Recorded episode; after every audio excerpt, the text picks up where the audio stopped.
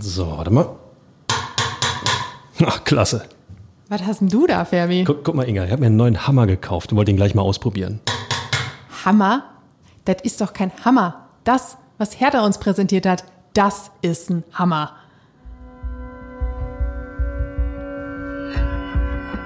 Immer härter. Der Podcast der Berliner Morgenpost.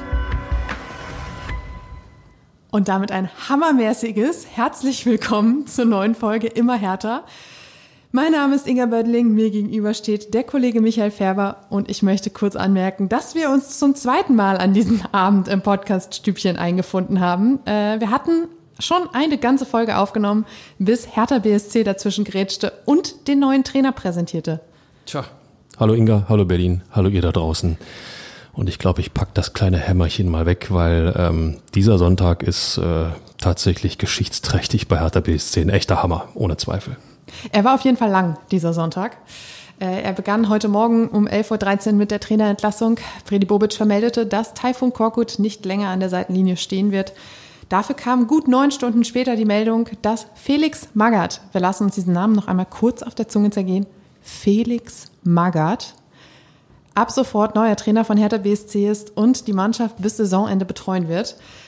Darüber werden wir natürlich sprechen, genauso wie über die vergangenen gefühlt 24 Stunden, über die Entlassung von Trainer Korkut, über Felix Magath. Wir geben auch einen kleinen Ausblick auf die kommende Woche und das Heimspiel gegen Hoffenheim. Aber erstmal, Ferbi, wir waren beide kurz fassungslos. Bei mir war es so, dass ich es erst geglaubt habe, als ähm, die offizielle Bestätigung per Mail von Hertha kam, weil ich auch bei Twitter dachte, es handelt sich vielleicht um einen Satire- oder Fake-Account. Wie war es bei dir? Ähm, ich sag mal, Quälix in Westend, äh, das ist so ein Punkt. Ähm, also Felix Magath ist, äh, ja, ist in jedem Fall ein Name, Punkt. Äh, da steht man schon mal stramm. Wer äh, weiß, wie äh, Magath trainieren lässt, welche Ansprüche er an die Profis stellt, was er, was er, ähm, ja, was er verlangt in jeder Trainingseinheit, in jedem Spiel. Wow, ich sag mal so, da werden sich einige Leute bei Hertha ziemlich warm anziehen müssen oder vielmehr eher noch die Jacke ablegen, weil ähm, es wird schweißtreibend. Also es ist ein echter Knaller, bin ich ganz ehrlich. Ist auch ein Name, der, äh, sagen wir, in den letzten 24, 48, 72 Stunden nirgendwo irgendwo auftauchte. Und jetzt ist er hier, Felix Magath in Berlin. äh, ich muss sagen, ich habe ja auch das Los der späten Geburt, wie man so schön sagt. Deshalb habe ich nicht ähm, so wahnsinnig viele Erinnerungen an Felix Magath. Das Einzige, was bei mir hängen bleibt, ist immer dieser ominöse Medizinball, mit dem er schon so einigen Bundesligisten Beine gemacht hat. Und äh, umso amüsanter fand ich auch die Fanreaktionen teilweise bei Twitter, die gesagt haben, diese Mannschaft hat auch nichts anderes mehr verdient. So, damit ist eigentlich alles gesagt. Verabschieden wir uns und wünschen, nein, natürlich nicht. Ähm, liebe Leute, ähm, Felix Magath ist, äh, ja, ich sag's mal so, ich als Spieler, Mitte 20 und äh, mit Felix Magath urplötzlich vor der Nase in der Situation, da würde ich mich in, in der Tat äh, massiv zusammenreißen und, und alles daran setzen, es mir nicht mit, mit diesem Trainer zu verscherzen. Er hat äh, Schleifer sind die Begriffe, die, die sofort einem einfallen. Ähm, er hat äh, Mannschaften auf konditionell ähm, ja, höchstes Niveau gebracht, ähm, ist mit den Bayern deutscher Meister geworden, ist Achtung mit dem VfL Wolfsburg deutscher Meister geworden, ja. Als Spieler, glaube ich, eine HSV-Ikone, Europacup-Sieger 1983, Siegtor im Finale gegen Juventus Turin erzielt. Äh, für den HSV und ähm, also eine, eine, eine absolute Figur im, im deutschen Fußball, eine absolute Respektsperson, eine Figur, ein Trainer, dem niemand etwas vormacht und ähm, der auch keine Manschetten hat, äh, konsequente Personalentscheidungen zu treffen oder überhaupt konsequente Entscheidungen zu treffen. Also das ist schon eine Kante. Ich glaube, laxe Trainingseinstellungen gibt es in Westend jetzt nicht mehr. Jetzt sehe ich genauso. Äh, und, wie ich finde, unmissverständliches Signal von Freddy Bobic nach der ja doch etwas, ja, zweifelhaften Entscheidung, Taifun Korku zu installieren. Leute, so geht's nicht weiter, wir machen jetzt ernst. Ja, Punkt. Ähm, sa sagen wir es mal so, ähm, Bobic war in irgendeiner Form auch zum Handeln gezwungen. Äh, bei aller Rückendeckung, die er Taifun Korkut immer gegeben hat, ähm, es hat sich ja nichts entwickelt. Die Mannschaft ist ja im Grunde genommen keinen Schritt vorangekommen. Ähm, und das meine ich jetzt nicht mehr fußballerisch, sondern vor allen Dingen ähm, im Hinblick auf, auf den Teamgeist, aufs Zusammenwachsen, auf, auf eine, eine Einheit auf dem Platz bilden und insofern war er ja nochmal aufgefordert äh, zu reagieren. Das musste er auch tun. Ähm, er hat zumindest für ein absolutes Aha-Erlebnis gesorgt. Ja, das, das, ja. das, das zeichnet ihn aus. Aber ähm, ich sag's mal so, der erste große Fleck auf der bislang weißen Weste von Freddy Bobic ist trotzdem da. Das finde ich auch. Da lass uns gleich mal darüber sprechen. Ich würde erst gerne noch mal ein bisschen bei Felix Magath bleiben, weil äh, wir ja tatsächlich, ähm, ich glaube, vor ein paar Wochen irgendwie so spaßhaft gesagt haben, so Hertha schafft es auch immer wieder, uns zu überraschen. Da denkst du, schlimmer geht's nicht. Dann kommt so eine Vorstellung wie, keine Ahnung, sucht euch irgendeinen der Letz-, eines der letzten Spiele aus.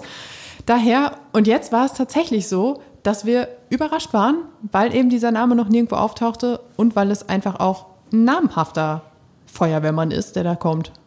Ja, absolut. Äh, natürlich waberten immer die, die, die gleichen Namen durch den, durch den Medienkosmos. Äh, ich sag mal Namen wie Friedhelm Funkel, wo ich immer sage, wie kann man Friedhelm Funkel spielen, der, wir wissen alle, ist der Trainer, der Berlin einst das Derby brachte, weil er ja mit Hertha BSC eben abgestiegen ist. Und äh, der hat bei Hertha BSC nicht funktioniert. Und äh, äh, andere Namen, die, die äh, ja, gespielt wurden, Nico Kovac als absolute Wunschlösung, äh, der, der jetzt kommen sollte, um, um, um irgendwo Hertha zu retten, ist die Frage. Ist ein Mann, der Europacup-Ambitionen hat, der äh, mit Kroatien als Nationaltrainer bei der Fußball-WM war für mich völlig illusorisch. Markus Gistol wurde gespielt. Äh, ja, warum? Weil er gerade bei Lok Moskau aus nicht sportlichen Gründen, sondern diesen, diesen vermaledeiten politischen Gründen gesagt hat, das war's, ich muss raus aus, aus Moskau, äh, ist nicht mehr, ist nicht mehr darstellbar. Ähm, ja, insofern, äh, die, es wurden die üblichen Namen gespielt. Erstaunlich war, dass Peter Neururer nicht noch irgendwo auftauchte. Ja, der Mann, ich glaub, der, der hat vor einer Woche gesagt, er möchte nicht. Das kann ich auch verstehen. Er hat da, glaube ich, den absolut schlechtesten Punkteschnitt bei Hertha. Aber nur ist es Felix Magath. Und ähm, ja, großer Name, aber auch große Hoffnung. Ne? Die man jetzt mit ihm verbindet. Absolut. Äh, wir standen vor ungefähr zwei Stunden hier und äh, haben das Anforderungsprofil des äh, vermeintlich neuen Trainers ein bisschen geschärft. Und ähm, ich muss sagen, all das, was wir da genannt haben, was übrigens nie jemand zu hören bekommen wird. ähm, Vielleicht, wenn wir mal eine, ähm, ja, eine, eine CD-Edition auflegen, ja, dann als, als Bonus-CD hinten dran. Sendungen, die nie gezeigt wurden oder so. CD, der Kollege Färber ist auch ein älteres Semester. Jedenfalls haben wir darüber gesprochen, äh, dass der neue Trainer definitiv klare Worte mitbringen muss. Er muss krisenfest sein. Ihm muss die, der drohende Abstieg völlig schnurz sein und er muss Kampfgeist vermitteln können. Das waren so, so grob die Stichpunkte, die wir abgearbeitet haben. Und ich muss sagen, Felix Magath erfüllt sie alle. Ich meine, er war Trainer bei Schalke 04. Was willst du mehr als Krisenfestigkeit? Ich muss immer noch mit dem Kopf schütteln, äh, älteres Semester. Jetzt kommt mit Felix Magath ein 68-jähriger Trainer ähm, und schon wird man hier zum älteren Semester abgestempelt. Na, das, ähm, ich lasse das Die jetzt Jugend mal weiter. hat einfach keinen Respekt mehr vom ich, Alter. Ich lasse ich lass das jetzt mal weiter un, un, unkommentiert. Nein. Ähm, Felix Magath wird klare Worte finden. Ähm, Felix Magath wird äh, ja dafür sorgen, dass ihm keiner auf, die Nase rum, auf der Nase rumtanzt. Ähm, er ist für die acht Spiele verpflichtet worden. Das bedeutet, äh, es ist im Endeffekt eine Mission, die er zu erfüllen hat. Es ist keine, keine Entwicklung, die er voranzubringen hat. Es ist kein, kein ähm, Bewahren, was er, was er irgendwie äh, bewerkstelligen soll, sondern er muss nur eine Sache tun, diesem, bei allem Respekt, Sauhaufen so viel Teamgeist einprägen, so viel mannschaftliche Geschlossenheit einprägen, dass sie auf dem Platz als geschlossene Einheit kämpft, funktioniert und die entscheidenden Punkte holt, um die Bundesliga zu halten. Was anderes muss er nicht tun. Und insofern, ähm, ich sag's mal so, es äh, gäbe bestimmt schlechtere, äh, ja, wie sagt man, ähm, Trainer, um diesen Job zu erfüllen. Mir gefällt halt vor allem, dass er eine absolute Respektperson ist, weil ich glaube, dass das äh, dem einen oder anderen Spieler wirklich gut tun wird. Deshalb war vorhin dieser doch eher flapsige Kommentar bei Twitter, dass die Mannschaft nichts anderes verdient hat, doch mit wahrem Kern versehen. Und ähm, ein, ein kleiner Mutmacher. Also die letzte Trainerstation von Felix Magath liegt schon etwas zurück. Es war in der Saison 2016-17. Da hat er Shandong Luneng Taishan das ist jetzt 100 pro nicht richtig ausgesprochen, aber es ist ein chinesischer Erstligist. Den hat er trainiert und den hat er vom letzten Tabellenplatz zum Klassenerhalt geführt. Und ich meine, so aussichtslos ist die Lage bei Hertha nicht mal. Die stehen ja nur auf dem vorletzten Platz. Ja, das ist wohl wahr. Ähm, aber die sportlichen Leistungen lassen, äh, wie soll man sagen, hinterlassen doch das Gefühl, dass da Hertha vielleicht doch letzter ist. Äh, Kräuter Fürth, ja, ist äh, nominell 18. Aber das, was Hertha die Mannschaft in den letzten Wochen abgeliefert hat, ähm, auch das jetzt in Gladbach, das 0 zu 2 ähm, über weite Strecken, vor allen Dingen aber davor ähm, das ähm, 1 zu 4 gegen Frankfurt ähm, war eines Bundesliga-Absteigers würdig, muss man so klar sagen. Ja, ähm, er hat ein paar Baustellen, die er jetzt direkt ähm, angehen muss. Ähm, das ist kurz zusammengefasst, die Offensive, die Defensive und der Zusammenhalt. Nichts mehr, weniger. Bleibt kein Platz mehr für, für irgendwelche Spirenzien. Also genau. im Endeffekt alles. Die Oder wie Taifun Korkut zu sagen pflegte, die Basics. Die Basics, ja. So, ähm, ja, Felix Magath, er wird am Montag in Western vorgestellt. Ähm, er wird sicherlich ein klares äh, Ziel haben, sonst wäre er jetzt nicht auf Rettermission da und äh, er wird sicherlich auch ähm, ja, die Jungs spüren lassen, ich welche Stunde es geschlagen hat. Also wenn man die sozialen Netzwerke jetzt äh, am Sonntagabend so ein bisschen durchforstet, ähm, aber das, ich glaube auch das ist, ist total typisch, ähm, ist die Meinung tatsächlich auch gespalten. Ähm, es gibt ähm, viele, die sagen, endlich ein Schleifer, endlich einer, der der die Truppe ähm, einzunorden weiß, der genau weiß, welche Hebel er drehen muss, äh, um, um ja, die Mannschaft aus diesem, aus diesem wabernden Zustand rauszuholen. Und dann gibt es Stimmen, die sagen, was wollen die bitte schön mit Felix Magath? Äh, ein Typ, der, jetzt kommt wieder dieses ältere Semester, ein Typ, der in der, in der Vergangenheit lebt, der, der ähm, den heutigen Fußball eigentlich ähm, verteufelt, ist zu viel gesagt, aber ähm, äh, er das Motto auslebt, früher war alles besser. Ähm, und das Ganze doch eher kritisch begleiten. Ähm, ich sehe in der Verpflichtung von Felix Magath eher das Positive, weil es braucht jetzt keine fußballerische Entwicklung. Es braucht kein Umschwenken auf moderne Taktiken, auf äh, irgendwelche Spielabläufe. Es braucht jetzt nur eins, Teamgeist, Mannschaft, mannschaftlicher Zusammenhalt und Willen auf dem Platz. Und das wird Felix Magath der Truppe, ich sag's mal, zu vermitteln versuchen. Ja, ob ihm das gelingt, weiß ich nicht aber er wird die richtigen Worte finden, um ihn klarzumachen, darauf kommt es an und so müsste er reagieren. Die Frage ist ja auch immer nach der Alternative. Also ich meine ganz ehrlich, bei welchem Trainer hätten denn jetzt zum Beispiel diejenigen, die sich über Magath nicht so sehr freuen, gejubelt?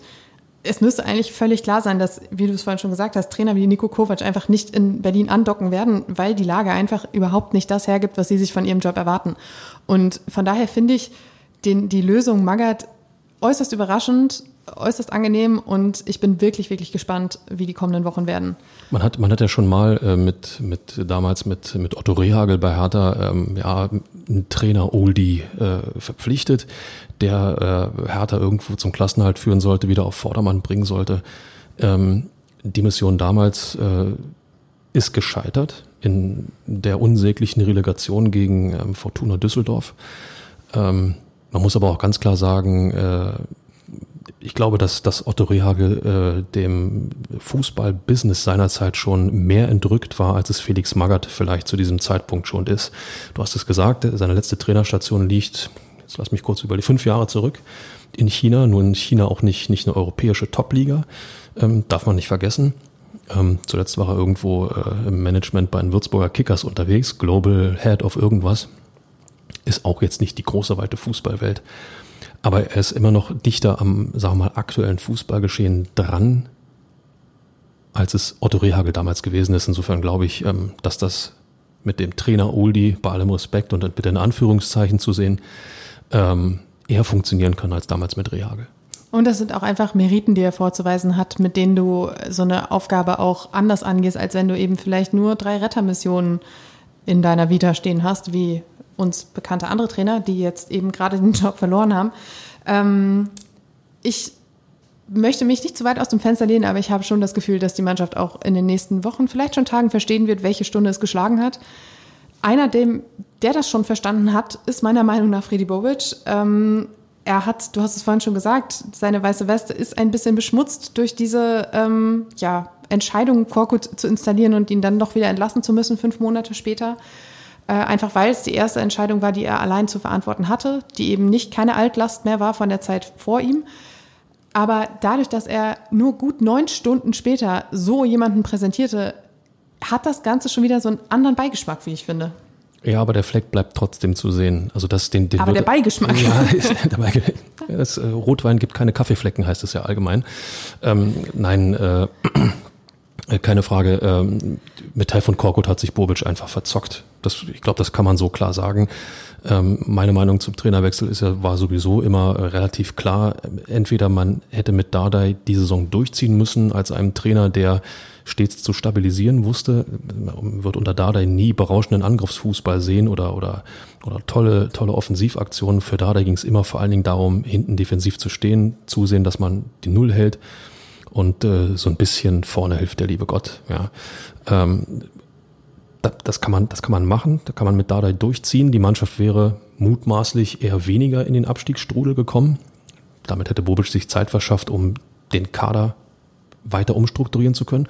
Oder man hätte im vergangenen Sommer, wo man das erste groß reine machen in der Mannschaft vollzogen hat, gleich sagen müssen, Paul Dardai, sorry, auch du bist leider auf dem Zettel, wir starten gleich mit einem neuen Trainer. Auch dann hätte man sich ähm, Zeit verschafft, weil man hätte jederzeit sagen können, guck mal heute, wir haben zwölf neue Spieler, 15 neue Spieler, wir haben einen neuen Trainer, das muss erst sich alles zusammenfügen.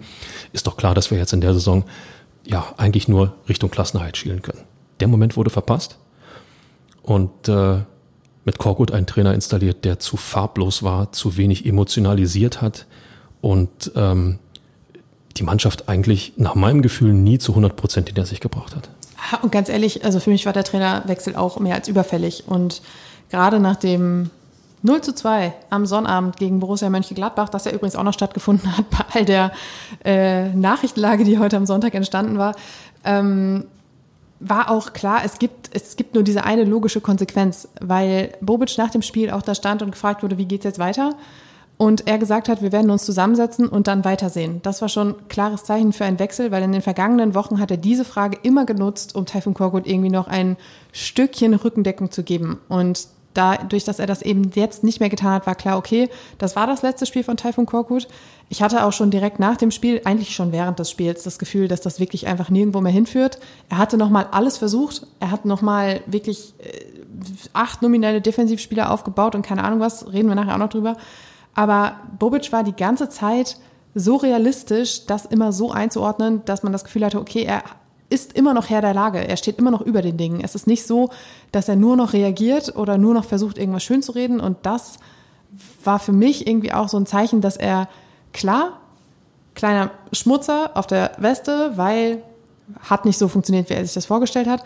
Aber das Vertrauen in ihn ist immer noch da, eben weil er die Entscheidungen trotzdem bedacht trifft. Und ich finde gerade diese Aktion von wegen, wir versuchen es anders zu machen als viele Bundesligisten in unserer Lage. Wir wollen keine, keinen Aktionismus, keine Hauruck-Aktionen, keine vorschnellen Entscheidungen, die wir dann wieder bereuen, sondern wir versuchen es so. Dann zuzugeben, okay, funktioniert doch nicht, hat für mich auch was von Realismus und vielleicht auch ein Stück Größe. Und das macht mir irgendwie auch Mut für die, für die kommende Saison. Dass er eben einer ist, der den Verein durchaus in die richtige Schiene bringen kann, auch wenn die ersten Monate alles andere als das waren, was er sich vorgestellt hat. Boah, das muss man erstmal sacken lassen. Da ist äh, unglaublich viel Richtiges in meinen Augen dran. Äh, absolutes Zeichen. Es ist auch ein Zeichen von Größe, Fehler einzugestehen. Nur ist im Fußball als äh, Geschäftsführer Sport und Trainerentscheidungen Fehler einzugestehen meist damit verbunden, dass es ähm, sportlich bergab geht und im schlimmsten Fall auch mit einem Abstieg endet. Ja, insofern ähm, sind solche Fehler nach Möglichkeit zu vermeiden. Ähm, ja, nichtsdestotrotz äh, war Bobic in den vergangenen Wochen äh, und Monaten, also gerade in den vergangenen Wochen in diesem Jahr, wo noch nicht ein Spiel gewonnen wurde, immer jemand, der den Kopf oben behalten hat, der ähm, nie angeschlagen wirkte, äh, sondern, sondern ja immer versucht hat, auch Stärke zu präsentieren. Ähm, mit der Rückendeckung von Korkut, äh, ja, wenn man jetzt überkritisch ist, kann man sagen, er hat sich damit auch ein Stück unglaubwürdig gemacht. Mhm. Jetzt durch den Wechsel, durch die Entlassung von Korkut ähm, sehe ich nicht ganz so. Er hat immerhin, ähm, ja, in der vergangenen Woche, am Dienstag war es, sich äh, in einer großen Presserunde gestellt, den Fragen, unseren Fragen gestellt und hat da ein sehr kämpferisches, gefestigtes Bild abgegeben, hat auch gesagt, dass er jetzt noch mehr auf sich fokussieren wird, um die Mannschaft aus der Schusslinie zu nehmen. Ähm, das macht man nicht einfach so und schon gar nicht, wenn du, wenn du gerade erst, äh, was haben, wir gehabt, März, wenn du acht Monate praktisch bei einem neuen Club im, in Amt und Würden bist. Ähm, das zeugt schon von, von ähm, sagen wir auch, Selbstvertrauen, was Bobic ausstrahlt und äh, nur die Nummer mit jetzt habe ich den Namen vergessen, Felix Magath. nur, die, nur die Nummer mit Felix Magath, ähm, die muss jetzt auch funktionieren. Ne? Das steht, glaube ich, außer Frage. Äh, da, da bin ich auch ganz bei dir.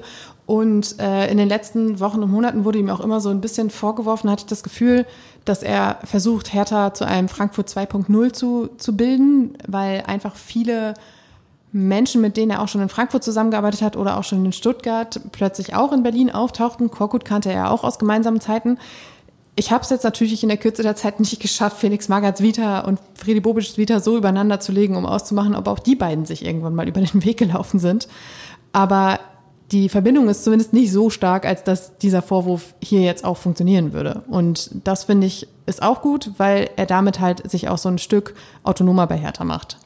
Ja, ist richtig. Ähm, wobei ich ja nie äh, dieser gnadenlosen Fußballromantik in irgendeiner Form gefolgt bin, wenn ich weiß, auf welche Leute ich setzen kann, mit welchen Leuten ich gut zusammenarbeiten kann, ähm, die ähm, ja in, in dem Fall auch das umsetzen, was ich von ihnen verlange, dann versuche ich die Leute natürlich beim neuen Verein irgendwo auch äh, rüberzuholen. Ist doch völlig klar. Mein Team, mit dem ich in Frankfurt erfolgreich war, warum soll ich mit diesem Team nicht auch dann bei Hertha BSC Erfolg ähm, feiern können? Ähm, dass man sich äh, einen Ticken mehr Lokalkolorit wünscht, äh, Spieler, Manager, Funktionäre mit härter Vergangenheit, ähm, ist, äh, ist eine Fansicht, die man ohne Zweifel haben kann. Ähm, ich sage es immer wieder, äh, wenn du Erfolg hast, ist es ehrlich gesagt völlig wurscht, wie der zustande kommt. Wenn du plötzlich um, und jetzt bitte nicht falsch verstehen, jetzt es wird nicht und soll auch nicht schon im nächsten Jahr passieren, das ist keine Forderung, aber wenn du anfängst, um Europacup-Plätze mitzuspielen, um Titel mitzuspielen, in welcher Art und Weise auch immer, ähm, also mir als Fußballfan ist es dann völlig egal, ob die handelnden Personen ähm, Lokalkolorit haben oder nicht sondern wenn der Verein in der Lage ist, ja, den Weg zu gehen, den er gehen kann, dann bitteschön, egal mit welchem Personal. Davy Selke hat am Sonnabend nach dem Spiel gesagt, wir brauchen jetzt ein Erfolgserlebnis und das soll keine Floskel sein, weil wir brauchen wirklich ein Erfolgserlebnis. Jetzt, jetzt aber wirklich, wir brauchen wir ein Erfolgserlebnis. einfach lange keins und ja. dann irgendwann manifestiert sich das im Kopf. Und äh, ich finde, Bobic hat zumindest mit, mit dieser Entscheidung jetzt diese Hoffnung zurückgebracht, dass es jetzt aufwärts geht. Wir werden uns das alles anschauen und wir werden sehen, ob das auch zutrifft. Und nächste Woche stehen wir dann hier und sagen, ja, hat noch nicht geklappt, aber wer weiß, warten ja, wir ab.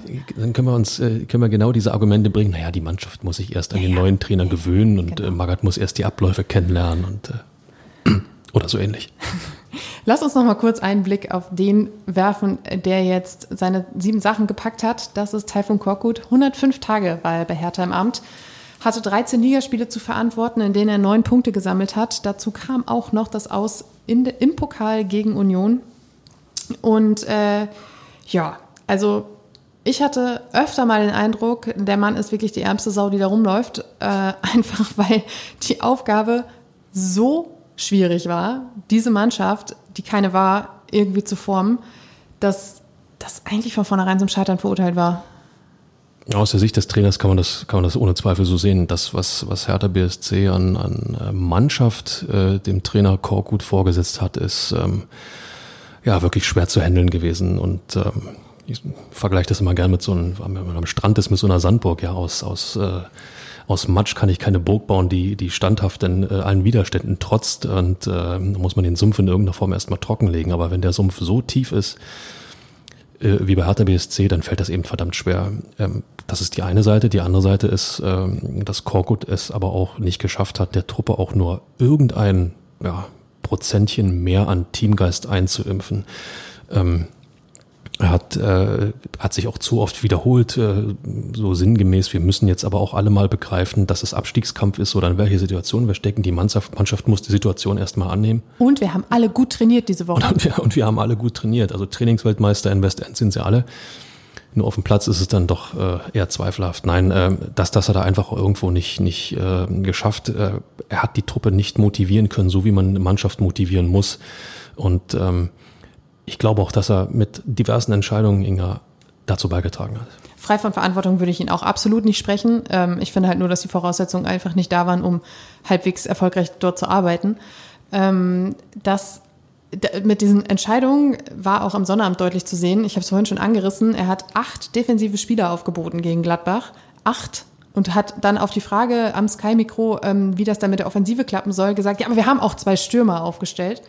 Ja, gut, ist halt die Frage, was dazwischen passiert, aber das haben wir alle gesehen. Nichts. Da, da, da passiert bei Hertha ja grundsätzlich sehr, sehr wenig. Ja, und äh, wenn man dann mal Spieler hat, die dafür sorgen könnten, dass zwischen Defensive und Offensive was passiert, dann äh, das muss man Korkut ankreiden. Ähm, dann gibt's Personalentscheidungen, äh, ja, die nur noch Fragezeichen hinterlassen und äh, ja, ich sag mal, das Selbstvertrauen von Spielern auch nicht wirklich äh, stärken. Ne?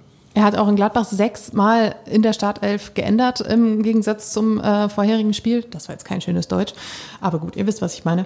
Ähm, und äh, hat, wenn ich das alles richtig überblickt habe, in seinen 13 Ligaspielen nicht einmal die gleiche Startelf aufgeboten.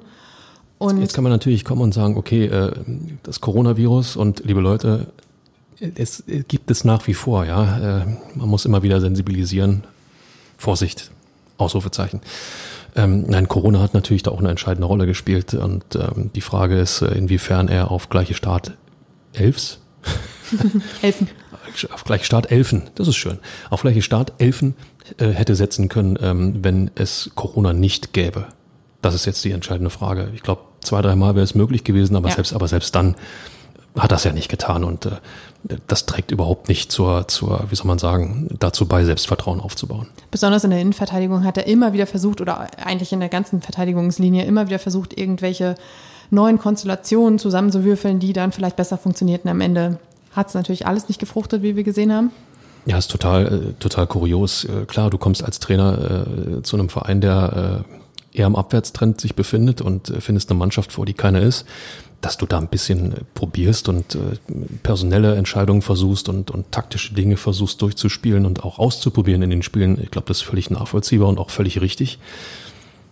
Das kann aber in meinen Augen nur in drei oder vier Spielen, also in den ersten drei oder vier Spielen passieren. Danach solltest du eigentlich ein Konstrukt haben, wo du feststellst, das ist die Basis dafür, dass wir überhaupt mal aus dieser Misere rauskommen können. Wenn ich dann aber Spieler die eigentlich so ein, so ein Gerüst bilden könnten, wie Suat Serda beispielsweise oder auch ähm, ja, Stürmer Stefan Jovetic, dann auch immer mal wieder ohne Not auf die Bank setze, ähm, trägt das nicht zum Selbstvertrauen bei. Das passiert einmal, okay, wenn das zwei, drei, vier Mal passiert, dann sage ich mich, mir als Spieler auch irgendwann, ähm, Moment doch mal, in welchem Kino bin ich denn hier jetzt gerade? Ich bringe meine Leistung und ähm, werde aber trotzdem zunächst auf die Bank gesetzt und äh, das kann man mit Trainingsleistungen begründen. Es gibt aber, ähm, sagen wir mal, den einen oder anderen, also ich nenne es jetzt mal Führungsspieler oder das das eine oder andere, den einen oder anderen Anker in der Mannschaft. Ja, du lachst, weil hat, hat eigentlich keine Führungsspieler, ist richtig. Aber den einen oder anderen Anker in der Mannschaft, den, dem, ähm, aus meiner Sicht, dem kann man auch mal eine schlechte Trainingswoche zugestehen. Wenn man aber weiß, dass der am Wochenende liefert, klar geht das über Wochen so, ist das wieder ein anderes Thema. Aber so war es ja nicht. Und ich finde dieses Konzept Trainingsleistung vor Qualität, das kannst du machen, wenn du irgendwo im Mittelfeld bist oder irgendwo im oberen Tabellendrittel unterwegs und du merkst, dem einen oder anderen Spieler fehlt so ein bisschen der Mumm, ein bisschen die Gier, sind ein bisschen satt, fühlt sich vielleicht ganz wohl, so ist zufrieden. Dann kannst du sowas machen, um einfach mal ein Signal zu senden und zu sagen, hey Leute, wenn ihr euch im Training nicht zusammenreißt, dann sitzt ihr halt auf der Bank. Aber ich finde, in der Situation, in der Hertha jetzt gerade ist, musst du jeden Spieler, der auch nur ein Quäntchen mehr Qualität hat als vielleicht der andere aufstellen, um halt diese Qualität irgendwie abrufen zu können. Und das war halt nicht mehr gegeben. Ich meine, Alexander Schwolo war am Son Sonnabend nicht mal im Kader und äh, auch da wurde Korkut vor dem Spiel nachgefragt und er sagt halt, naja, der Gesamteindruck der Woche hat mich halt zu dieser Ver Entscheidung veranlasst. Und er hat halt gesagt, Lotka und Olli Christensen, der auf der Bank saß und als Ersatz für Lotka hätte einspringen können, haben einfach den besseren Eindruck hinterlassen. Und dann denke ich mir so, okay, Alexander Schwolo hatte Corona. Andererseits, er ist die Nummer eins, er ist der Stammkeeper und so jemanden dann zu degradieren in dieser Situation, das sendet auch halt ein Signal an die Mannschaft, in der mit dem sie halt auch vielleicht gar nicht arbeiten kann, weil es sie komplett durcheinander bringt, wenn solche Anker, wie du sie gerade angesprochen haben, halt plötzlich eben nicht mehr da sind. Absolut. Schwolo ist äh, sicherlich ähm, ja nie wirklich fehlerfrei gewesen in seinen Auftritten, aber er hat in vielen Spielen äh, meines Erachtens dazu beigetragen, dass ähm, ja, Hertha nicht schon nach einer halben Stunde irgendwie aussichtslos zurückliegt oder sogar noch die Option hat, mal einen Punkt oder auch mal einen Sieg mitzunehmen mit seinen Paraden. Ähm, andererseits ist dann die Frage, wie viel Corona-Rückstände vielleicht noch da sind. Wir wissen alle, ähm, was bleibt zurück von Corona? Kann man gleich wieder auf 100 gehen? Muss man noch ein bisschen mehr schonen? Da muss man auch ein bisschen abwarten, wie der Körper reagiert. Aber es war ja nicht das erste Spiel, wo er äh, oder für das Schwolo wieder äh, ja für 100 Prozent spieltauglich befunden wurde. Insofern ist es wie es ist. Wenn man denn gar nicht im Kader steht, dann ist das ein Punkt, wo ich auch als Spieler nachdenke und, und irgendwo sage, ja, warum soll ich jetzt meine volle Trainingsleistung bringen, wenn ich dann sowieso auf der Bank sitze oder sogar auf der Tribüne. Das ist ein, ist ein schwieriges Feld, aber zeigt einfach auch, dass Korkut ähm, ja es auch nicht verstanden hat, ähm, die, sagen wir mal, eine Handvoll ähm, wichtiger Spieler hinter sich zu bringen. Ja, und ähm, dann kann das auch nicht funktionieren. In dieser Woche war ja allgemein sehr viel los. Sportdirektor Arne Friedrich hat am Montag erklärt, dass er Hertha mit äh, sofortiger ähm, Wirkung verlässt, dass er nicht erst im Sommer geht, sondern direkt. Er fühlte seinen sportlichen Einfluss nicht mehr gegeben. Dann stand Fredi Bobic am äh, Dienstag vor den Mikros ähm, der Kollegen und vor unserem und äh, hat äh, ja, ja eigentlich Erklärungen gesucht oder auch gefunden für die gesamte Lage. Es gab ein Gespräch zwischen Bobic und der Mannschaft. Es gab einen Mannschaftsabend, in dem irgendwo dieses ähm, nicht vorhandene Kollektiv gefunden werden sollte. Und es gab noch eine neue Seite von Taifun Korkut, Ferbi. Ja, in der Tat. Ähm, ich war ja am vergangenen Dienstag, wie gesagt, draußen, äh, habe mir die, die, ja, den Bobic-Auftritt äh, gegönnt und äh, der RBB hat es dann als, als Video sozusagen äh, an den sozialen Netzwerken verbreitet. Äh, ein Teil von Korkut, der ähm, ja wie ein HB-Männchen eigentlich hochgeht und, und äh, die, die Hertha-Profis einfach versucht, irgendwo mal bei der Ehre zu packen, äh, mit Worten wie, es geht hier nicht um mich, es geht um eure Zukunft und ähm, ich will, dass ihr das Spiel gewinnt und, und, und. Also ein Trainer, der, der mit klaren Ansagen, mit, mit klarer Ernsthaftigkeit versucht, die Mannschaft wach zu rütteln. Ähm, für mich war das eine absolute Inszenierung, äh, weil jetzt ja eine Handvoll Journalisten draußen waren und äh, die eine oder andere Kamera oder das eine oder andere Handy mitgefilmt hat. Ähm, also bei allem Respekt, das war mir, war mir nicht glaubwürdig, was, was sich dort zugetragen hat. Ich finde, es wirkte auch ein bisschen so, als hätte Freddy Bobic ihm gesagt, hey, du musst jetzt nochmal irgendwie deine dominante Seite rauskehren und mal sagen, wer Herr auf dem Platz ist. Und ähm, ja, Gebracht hat nix, hat's nix. Wir machen einen Strich äh, oder einen Punkt oder ziehen einen Strich oder was auch immer. Ähm. Ich könnte mir vorstellen, äh, sorry, dass ich dir ins Wort falle, ich könnte mir vorstellen, dass es unter Magath solche Ansagen viel, viel öfter geben wird, aber von der ersten Trainingseinheit an. Ja. Und authentischer. Und, und authentischer und ähm, das ja auch etwas ist, was man von ihm kennt. Äh, bei den Bayern ist das so gewesen, ist auch in Wolfsburg so gewesen, ist auf Schalke so gewesen. Ähm, äh, wenn es nicht so läuft, nicht so funktioniert, wie er sich das vorstellt, wird ein Felix Magath durchaus laut. Also das, das äh, ist authentisch, das ist Felix Magath. Diese Echauffierung am vergangenen Dienstag war nicht Taifun Korkut. Insofern wirkte es komisch. Gut, komisch und vorbei. Ähm, Fabi, wir haben heute den ganzen Tag sehr viel über Hertha gesprochen. Sehr viel über die verschiedenen Baustellen, die der Verein hat, sehr viel über die Rolle von Friedi Bobic. Und wir sind aber auch zu dem Schluss gekommen, dass vor allem das Gesamtkonstrukt Hertha BSC funktionieren muss, um Erfolg herbeizuführen. Und das ist aktuell einfach nicht der Fall. Ihr kennt sie sonst, unsere Rubrik und sonst so. Da würden wir jetzt in normalen Folgen mal eben kurz darüber sprechen, dass äh, Lars Windhorst den nächsten Seitenhieb ausgepackt hat, indem er erklärt hat, ähm, dass seine im Sommer 2020 angekündigte Hertha-Doku nicht ausgestrahlt wird, weil das Material nicht brauchbar war. Ähm, er ließ über einen Sprecher mitteilen, äh, in den Passagen hat ein Mitglied der Geschäftsleitung Herrn Windhorst als unsympathisch bezeichnet und in der Runde wurde sich über Windhorst lustig gemacht. Fabi, möchtest du da was zu sagen? Du gucktest gerade so. Ja, es bestätigt eigentlich nur ein erschütterndes Bild, was die Führungsetage von Hertha BSC äh, seit dem Einstieg von Lars Windhorst ähm, äh, bietet. Und ähm, das kann nicht dazu beitragen, dass du äh, sportlich in Ruhe arbeiten kannst. Ähm, auch wenn Bobic äh, gesagt hat, äh, die Spieler äh, so sinngemäß, sie lesen das sowieso nicht, sie sind mehr am Posten und, und nehmen das, was aktuell passiert, eigentlich gar nicht so wahr. Natürlich kriegst du das mit. Natürlich Klar. wirst du darauf angesprochen. Ähm, natürlich macht das auch was mit dir. Ähm, willst du tatsächlich bei einem Krisenclub spielen? Siehst du deine sportliche Perspektive bei einem Verein, wo sich die Führungsebene permanent in der Wolle hat, permanent im Clinch liegt, wo du überhaupt nicht weißt, wie geht's denn weiter? Und ähm, wir haben im Mai die nächste Mitgliederversammlung bei Hertha BSC. Ähm, ich könnte mir vorstellen, dass äh, viele von euch da draußen auch dabei sein werden, live vor Ort. Ähm, also ich befürchte einfach, dass es dort richtig zur Sache gehen wird. Wir stellen uns einfach mal vor, dass das Windhorst-Lager und das Gegenbauerlager sich gegenseitig dort ähm, ja richtig die Meinung geigen, richtig, richtig einen raushauen.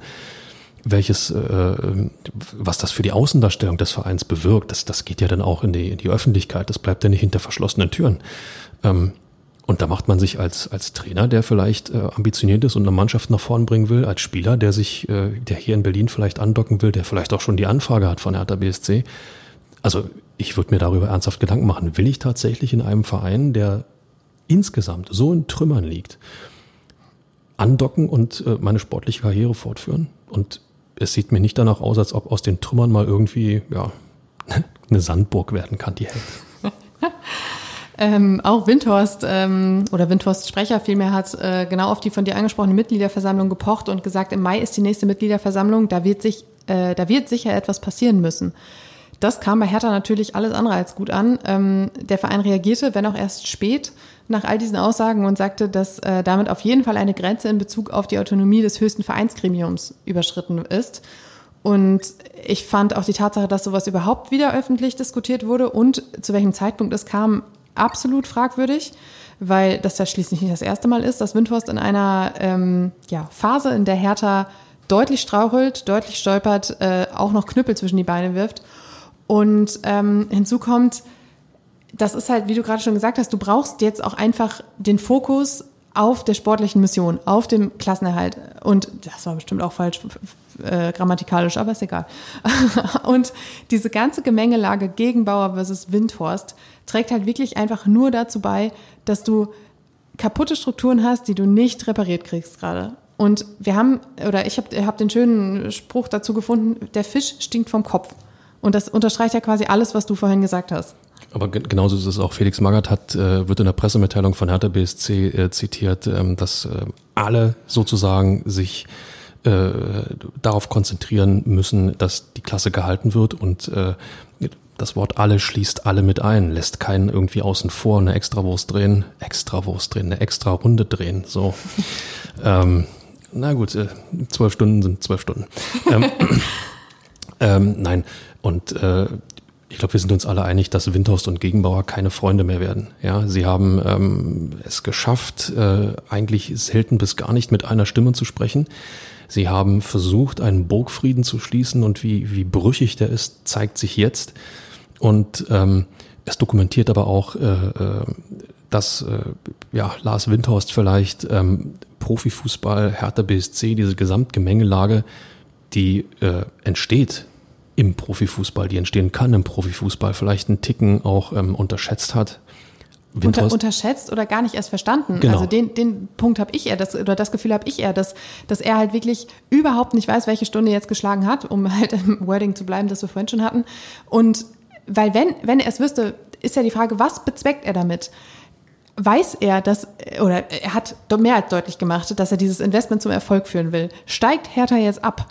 Dann wird das alles noch viel länger dauern, als er glaubt, weil die werden, es, steht nicht fest, dass sie im gleichen Jahr wieder aufsteigen.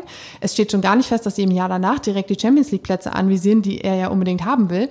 Das heißt, ist ihm bewusst, dass diese Entwicklung zweite Liga jetzt auch erstmal ein Rückschritt ist, weil du kriegst auch überhaupt nicht die Spieler, die du dann brauchst, um diese Aufbaumission Europapokal oder was auch immer direkt in Angriff zu nehmen.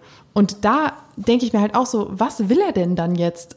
Das kann ich hier genau sagen. Er will ähm, Prozente für sein Investment. Er will Gewinn für sein Investment, weil das ist äh, das, weshalb Last Windhorst angetreten ist und 375 Millionen Euro bei Hertha WSC reingebuttert hat. Es geht darum, Gewinne zu erzielen. Und ähm, Gewinne im Sport erzielst du nur, wenn sportlicher Erfolg da ist. Für sportlichen Erfolg brauchst du Ruhe im Verein. Ähm, ist der nicht gegeben, fängt alles an zu wackeln. Und ähm, im Mai muss etwas passieren. Ähm, Lars Windhorst hatte äh, in Kapital ja bei das Wirtschaftsmagazin hat ihm ein Porträt gewidmet und dort wird er auch äh, zitiert äh, mit Worten wie, dass es bei Hertha ja um Machterhalt und Klüngelei geht. Ähm, darüber haben wir auch schon lang und breit gesprochen. Ähm, Zeitpunkt äh, völlig äh, indiskutabel, völlig falsch. Ähm, aber vielleicht hat er mit dem Inhalt nicht ganz Unrecht. Insofern, wenn es heißt, es muss irgendetwas passieren, ich sage, Hertha BSC braucht eine Führungsetage, die ähm, in der Lage ist, den Verein in, in, in den modernen Profifußball zu führen, aus dem, aus dem Verein modernen Profifußballverein zu machen, mit, mit einer Idee, mit einer Vision. Ähm, Hertha ja, sieht sich als Hauptstadtclub, ähm, spricht auch vom Hauptstadtclub. Ähm, man darf aber nicht vergessen, die Hauptstadt ist groß und ich glaube, alles, was sich Richtung Köpenick nähert, ist nicht mehr zwingend Hertha BSC-affin. Ähm, die große Frage ist, ob man das in der Vorstandsetage bei Hertha tatsächlich schon derart begriffen hat. Das weiß ich nicht. Aber ähm, wir blicken alle gespannt auf diese Mitgliederversammlung und äh, wenn etwas passieren muss und wir eigentlich sagen, dass ein Miteinander mit Windhorst und Gegenbauer eigentlich völlig illusorisch ist, was passiert? Und insofern, das ist total spannend. Wobei du gerade sagst, er hat angeprangert, dass ähm, bei Hertha halt vor allem Machtgehabe und Klüngelei vorherrscht denn dann frage ich mich, was will er denn? Er will doch auch nichts anderes als Macht, als Deutungshoheit, als, als mitreden zu können. Und deshalb finde ich diese ja, Konstellation einfach so anstrengend, dass ich halt wirklich glaube, dass das auf Dauer überhaupt nicht funktionieren wird und dass es irgendwann zum, zum ganz großen Clash kommen wird. Aber wenn du als Investor antrittst, Inga, und äh, die, die nicht geringe Summe von 375 Millionen Euro investierst und äh, du siehst einfach, dass mal gesagt auf absehbare Zeit, und das meint eigentlich die nächsten ein, zwei, drei Jahre, nicht ein Cent, nicht ein Euro Gewinn in Aussicht ist, dann schlägst du Alarm. Aber er trägt ja auch mit seinem Verhalten nicht dazu bei, dass die Aussicht besser wird. Andererseits hat Hertha BSC sehenden Auges jemanden als Investor reingeholt, wo man genau weiß, wie er tickt, wo man genau weiß, ähm, das ist kein äh, ja, ich muss den Namen Michael Kölmel spielen, der, der Ende der 90er äh, mit, mit, seiner, mit seiner Kinowelt ähm, äh, bei Union, bei Borussia Mönchengladbach äh, Millionen an D-Mark damals investiert hat und auch sehr, sehr viel Geld verloren hat. Der ist aber mit einer ganz anderen Idee dort rangetreten. Bei dem war auch die Fußballromantik in irgendeiner Form noch vorhanden. Und äh, ich glaube, dass das bei Lars Windhorst nicht der Fall ist, ohne ihn zu kennen. Das ist jetzt Spekulation, meine Interpretation, so wie man ihn in der Öffentlichkeit erlebt, in den, in den Statements, die er von sich gibt, erlebt. Ähm, er investiert, um Gewinne zu erzielen. Punkt. Und wenn er merkt, das Ganze könnte scheitern, dann schlägt er Alarm und dann ist ihm auch der Zeitpunkt, glaube ich, relativ egal. Ja, nur das Problem ist halt wirklich, davon wird es ja nicht besser. Absolut, absolut. Vielleicht hilft mal eine kleine Runde Medizinballtraining mit Felix Magath. Er wird bestimmt wissen, wie es geht, ja. Du hast es gesagt, äh, die Mitgliederversammlung wird definitiv ähm, ja, ordentlich Potenzial haben, ähm, in die Geschichtsbücher vielleicht sogar einzugehen, man weiß es nicht. Ähm, was, was kann passieren? Naja, es ist durchaus möglich, dass ein Abwahlantrag gegen äh, Werner Gegenbauer gestellt wird. Den gab es schon äh, auf der Mitgliederversammlung im Mai 2021 und wurde damals abgelehnt. Da gibt es etliche Regularien, die betrachtet oder beachtet werden müssen im Vorfeld, bis wann der Antrag eingegangen sein wird. Auch das werden wir dann sicherlich mitbekommen. Und ähm, tja, bis dahin, wie du vorhin schon sagtest, äh, miteinander statt gegeneinander. Anders wird es nicht gehen. Aber äh, es, es, bleibt, es bleibt ja spannend nochmal. Ähm, ich komme einfach nicht, nicht drüber hinweg. Ähm, bei der Mitgliederversammlung muss irgendetwas passieren. Und wenn wir jetzt ähm, analytisch rangegangen sind und zu dem Schluss kommen, ein Miteinander geht nicht, dann gibt's ja bloß zwei Möglichkeiten. Entweder du tauscht äh, das Präsidium in irgendeiner Form aus, äh, sprich äh, für Werner Gegenbauer und Co. müssen neue Leute her. Oder die andere Alternative ist, du musst Lars Windhorst loswerden. Wie wirst denn den los? Ja, der wird ja dann im Minimum sagen, äh, okay, ich gehe gerne, aber äh, ganz ehrlich, ich möchte zumindest die 375 Millionen Euro, die ich investiert habe, die würde ich gern äh, zumindest im Ansatz wiederbekommen. Hertha BSC, mach mal was. Ist Hertha überhaupt nicht dazu in der Lage? Also was passiert? versucht er die Anteile woanders hin zu verkaufen, wird nicht funktionieren. Äh, meines Erachtens, ohne dass ich jetzt Wirtschaftsfachmann bin, aber Hertha BSC hält an der KGAA, an der Kommanditgesellschaft auf Aktien, um die es ja hier geht, die Stimmenmehrheit. Kann man sagen, Veto, wollen wir nicht, dass du deine Anteile dahin verkaufst. So, ähm, geht er dann vor Gericht, äh, wird das Ganze zu einem, zu einem, zu einer epischen Gerichtsschlacht. Äh, nochmal, ich bin 0,0 Wirtschaftsfachmann, ob das jetzt alles ähm, so korrekt wiedergegeben ist. Es sind einfach nur Gedanken, die man sich macht die Unruhe bei Hertha BSC wird nie enden, solange Windhorst und Gegenbauer gemeinsam ähm, bei Hertha BSC aktiv sind. Das weiß ich auch als Trainer, der eventuell im Sommer angesprochen wird, um Hertha BSC zum Erfolg zu führen. Das weiß ich auch als Spieler, der eventuell angesprochen wird, um hier nach Berlin zu kommen, eine neue Ära zu prägen. Es ist kontraproduktiv. Ja, also insofern im Mai, ich bin gespannt. Und wenn es dann noch, ha, was ja passieren kann, Zweitliga-Abstieg und die Gemengelage Windhorst gegen Bauer. Guten Tag. Aber wir wollen jetzt ja auch nicht die ganze Aufbruchstimmung, die durch Felix Magath aufgekommen ist, schon wieder wegwedeln. Hast du, auf, hast du Aufbruchstimmung? Ich habe ich hab ein bisschen Aufbruchstimmung, wenn Ja. ich ehrlich bin, aber ich bin auch sehr empfänglich für sowas. aber wir wollen mal kurz schauen, äh, noch zum Ende. Wir werden wahrscheinlich ein bisschen überziehen, aber solche Folgen brauchen natürlich auch einfach Platz und Raum und Zeit. Wir gehen schon mal mit gutem Beispiel voran, ja. Bevor Felix Quälix Magath die Spieler quält, quälen wir uns für euch in eurem Lieblingspodcast. Du wolltest gerade sagen, quälen wir euch. Nein, um Gottes Willen. Ich hoffe, dass es keine Qual ist. So, ähm, am Sonnabend um 15.30 Uhr das Heimspiel gegen die TSG Hoffenheim mit Felix Magath an der Seitenlinie. Ähm, ein kurzer Blick in die Bilanz. Sechs Siege, fünf Unentschieden, zwölf Niederlagen mit einer Tordifferenz von 26 zu 42. Das winken wir jetzt mal einfach so durch. Das Hinspiel ging 0 zu 2 aus, inklusive roter Karte für Dedrick Boyata. Auch das lassen wir jetzt mal einfach beiseite. Äh, der letzte Heimsieg datiert auf den 22.11.2015. Damals gab es ein 1 zu 0 ähm, durch ein Eigentor von Eugen Polanski. Auch das jetzt reine Fußnote. Kommen wir zu den wirklich wichtigen Dingen. Fabi, dein Tipp für das Spiel Hertha BSC gegen die TSG Hoffenheim. Klarer Sieg für Hertha BSC. Und damit entlassen wir euch in diese ultra spannende Woche, melden uns am 21. März wieder und sagen bis dahin. Ja, äh, und tschüss.